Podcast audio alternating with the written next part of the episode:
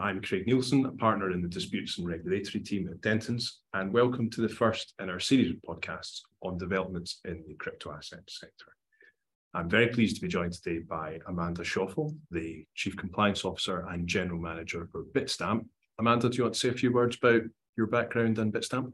Sure, and thanks for having me, Craig. My name is Amanda. I am a lawyer by background. I'm currently, as mentioned, the Chief Compliance Officer at Bitstamp here in the UK. Bitstamp is the world's longest running crypto exchange since 2011. We are licensed across the US, Asia, and Europe with a suite of about 41 licenses, and compliance and regulatory strategy is really at the heart of everything that we do.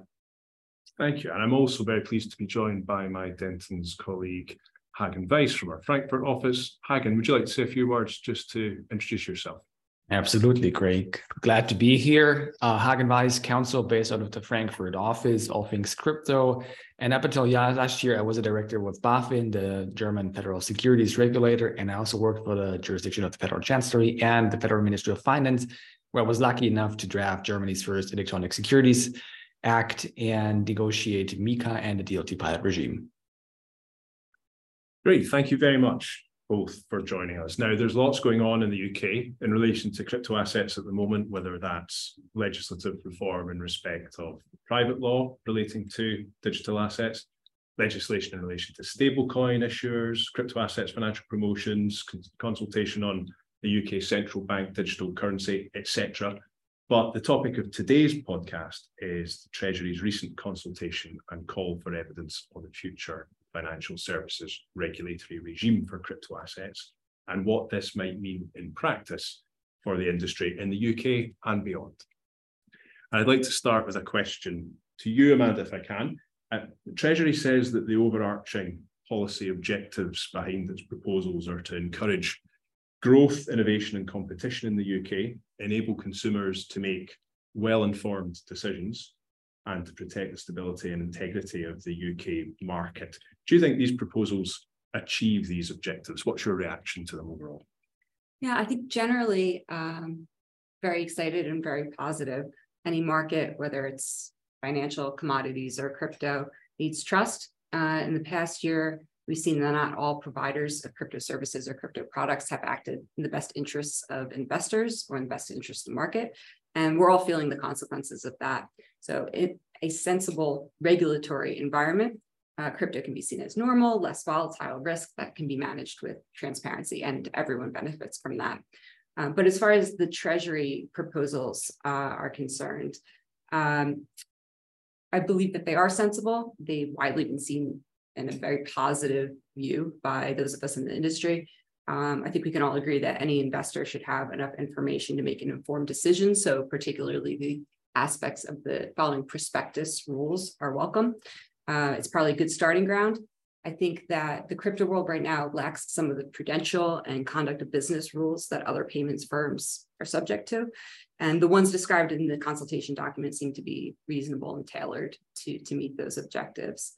So we also, welcome the fact that the consultation recognizes that the crypto world and many entities operating in that world often offer a trading platform as well as safekeeping and custody services. And that doesn't require a separation of those between two entities, for example, as other financial regulation does. So those are all really positive steps in the right direction. And do you think there's anything in the proposals that might be particularly challenging for the industry?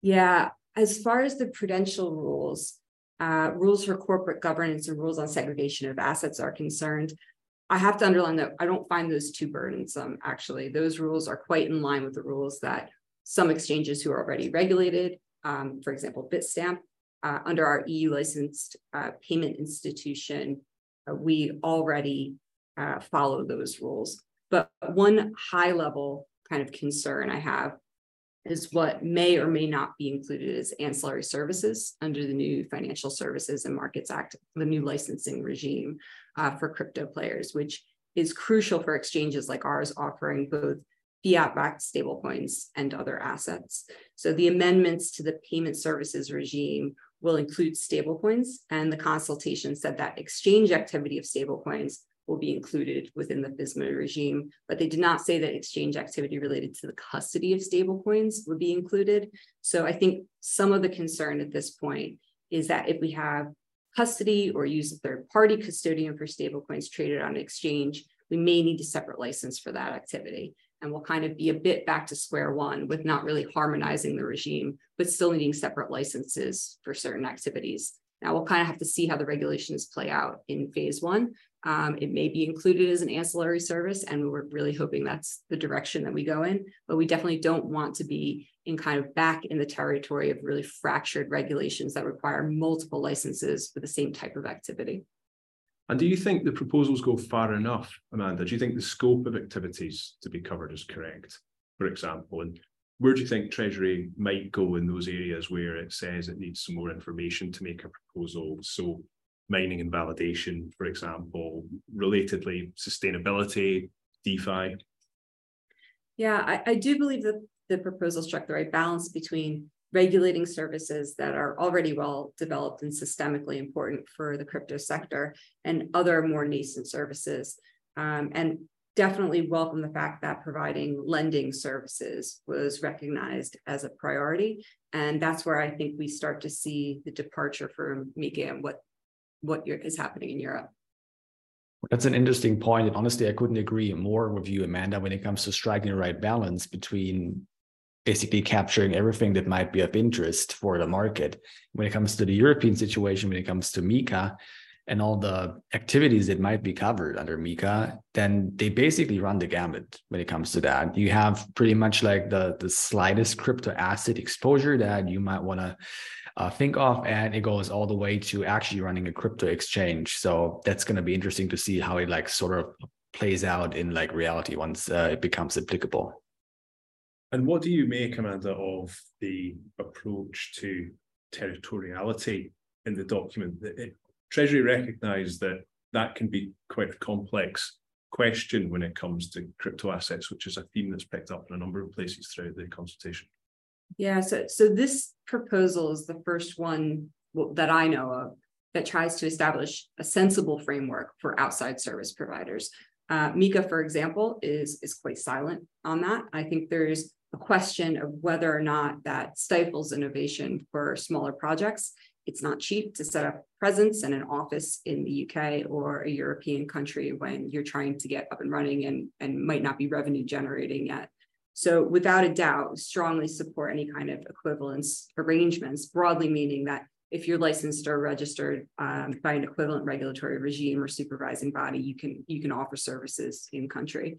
So today, at least in the field of traditional finance, financial services, almost all service providers that provide services to local clients, especially retail, have to have a local presence. And that makes sense. The consumer protection should not be left to third countries. But nevertheless, crypto services are highly international. And so a solution that would implement equivalence or a registration without an obligatory presence would definitely be welcomed by the industry. I wonder also about the application of the concept of reverse solicitation in this context. Again, that's something that is mentioned expressly in the consultation, but it's also something that's been quite a controversial concept in certain other circumstances recently.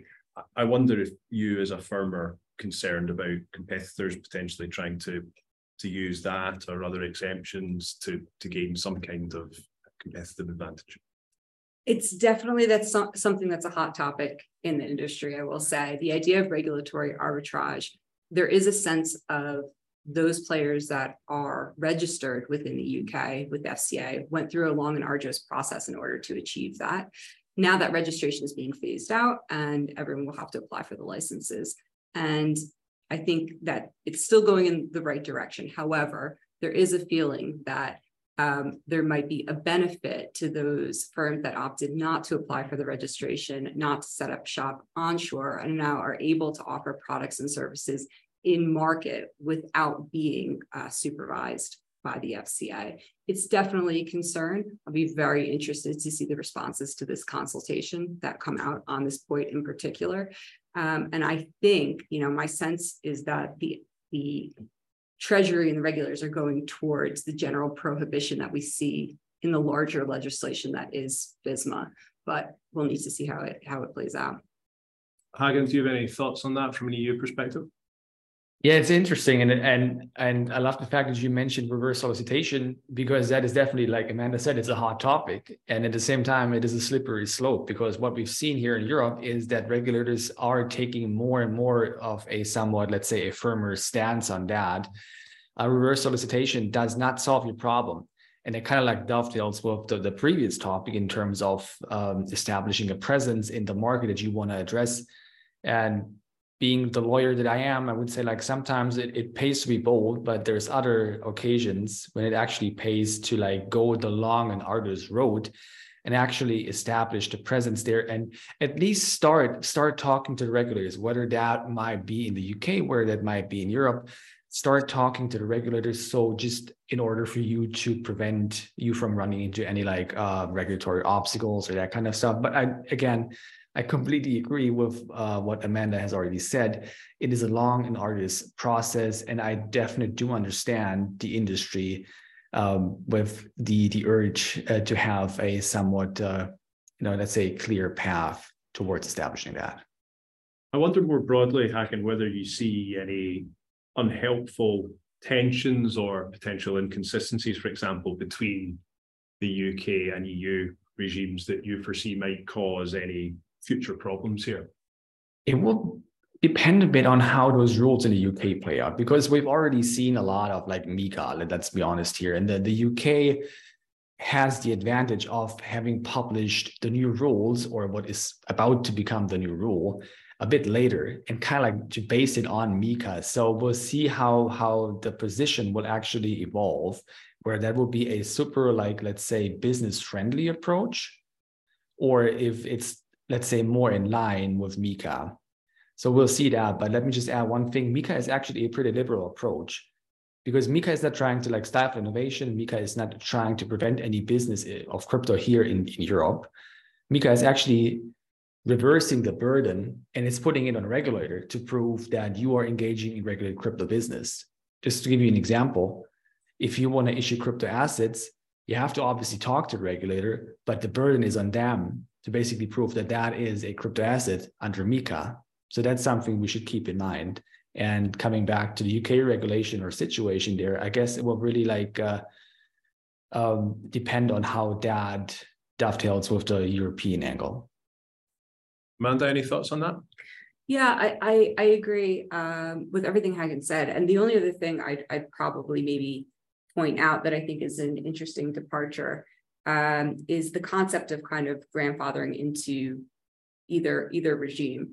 And now we know from this consultation that firms that are already authorized under FISMA, like banks and investment firms, and intend to undertake new activities related to crypto assets, they still need to first apply for a variation of permission from the FCA or from the PRA for dual regulated firms.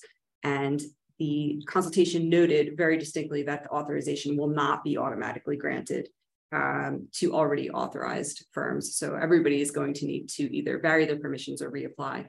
And that is definitely a bit of a departure from MiCA, where they are allowing certain firms, notably banks or investment firms, to conduct crypto asset activities on the basis of their existing regulatory authorizations, but subject to notifications and some other requirements. So there is this concept of kind of grandfathering into the regime that we're not quite seeing here in the UK.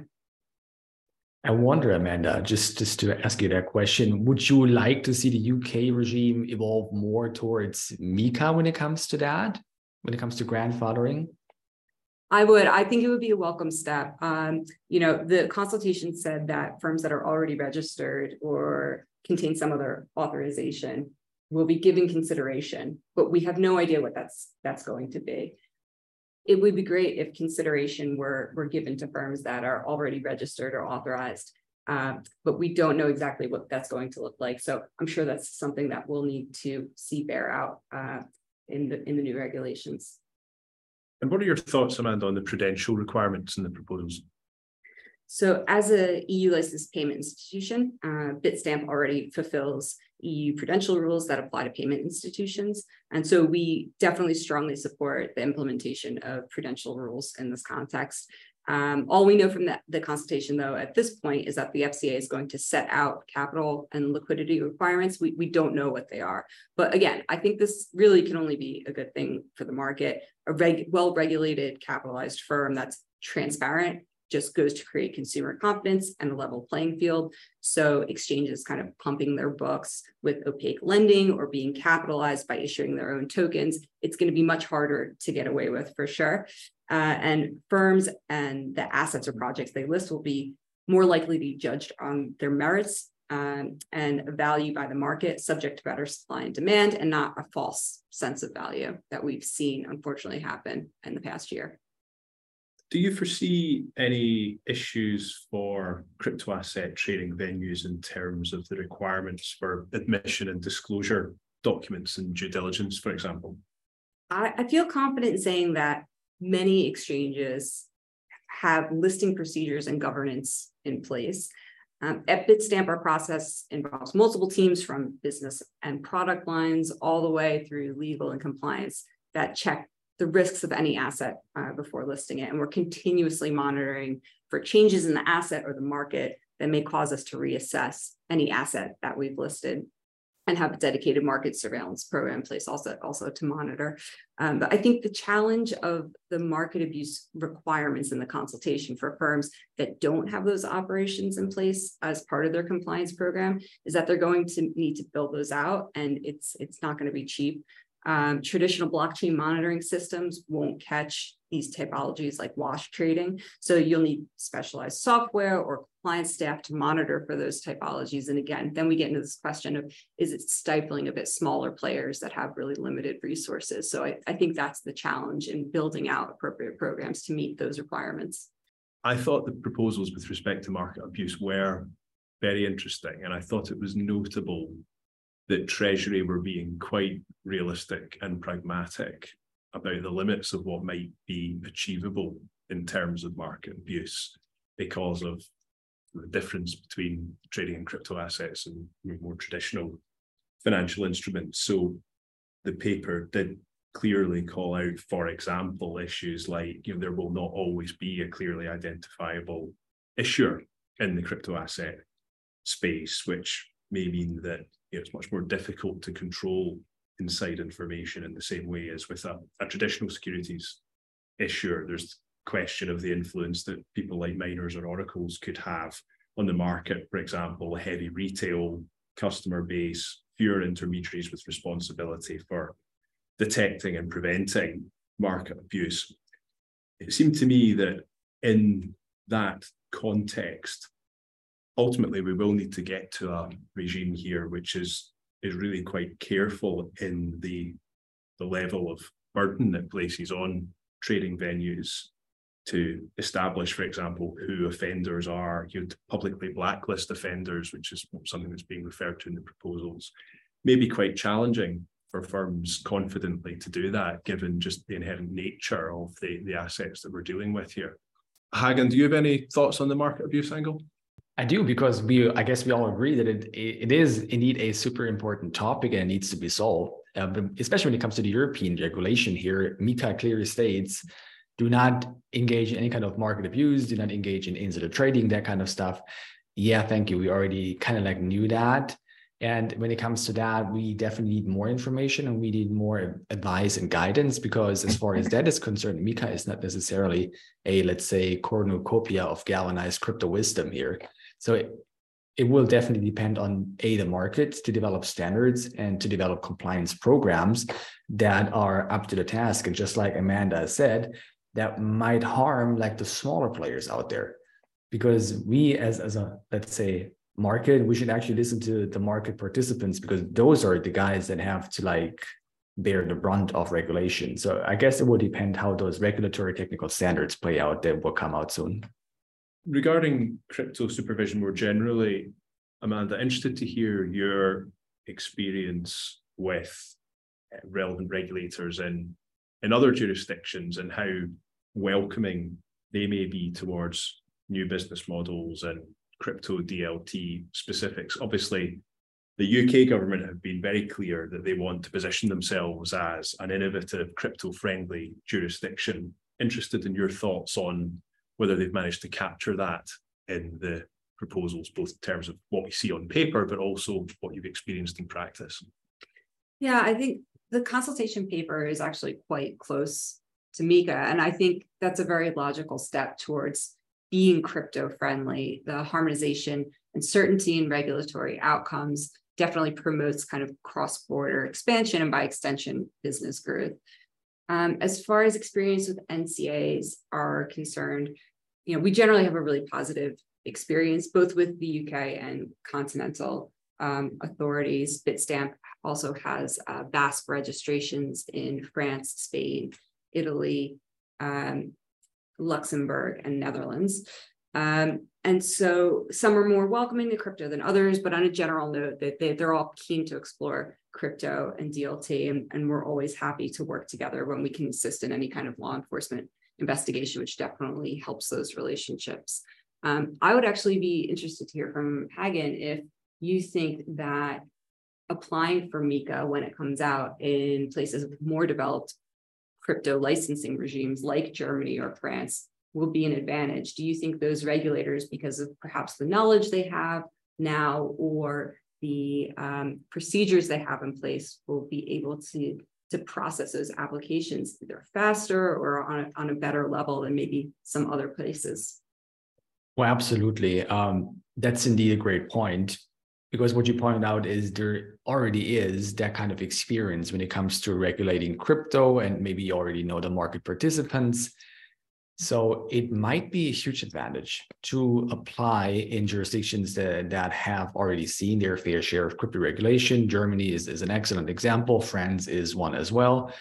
It will just depend on whether we'll get the political backing as regulators or as, let's say, policymakers. And I really do hope that we will get that here in Europe, because like you guys have already pointed out, the UK has positioned itself as like, we wanna welcome crypto business in the UK, and the EU is sort of doing the same thing.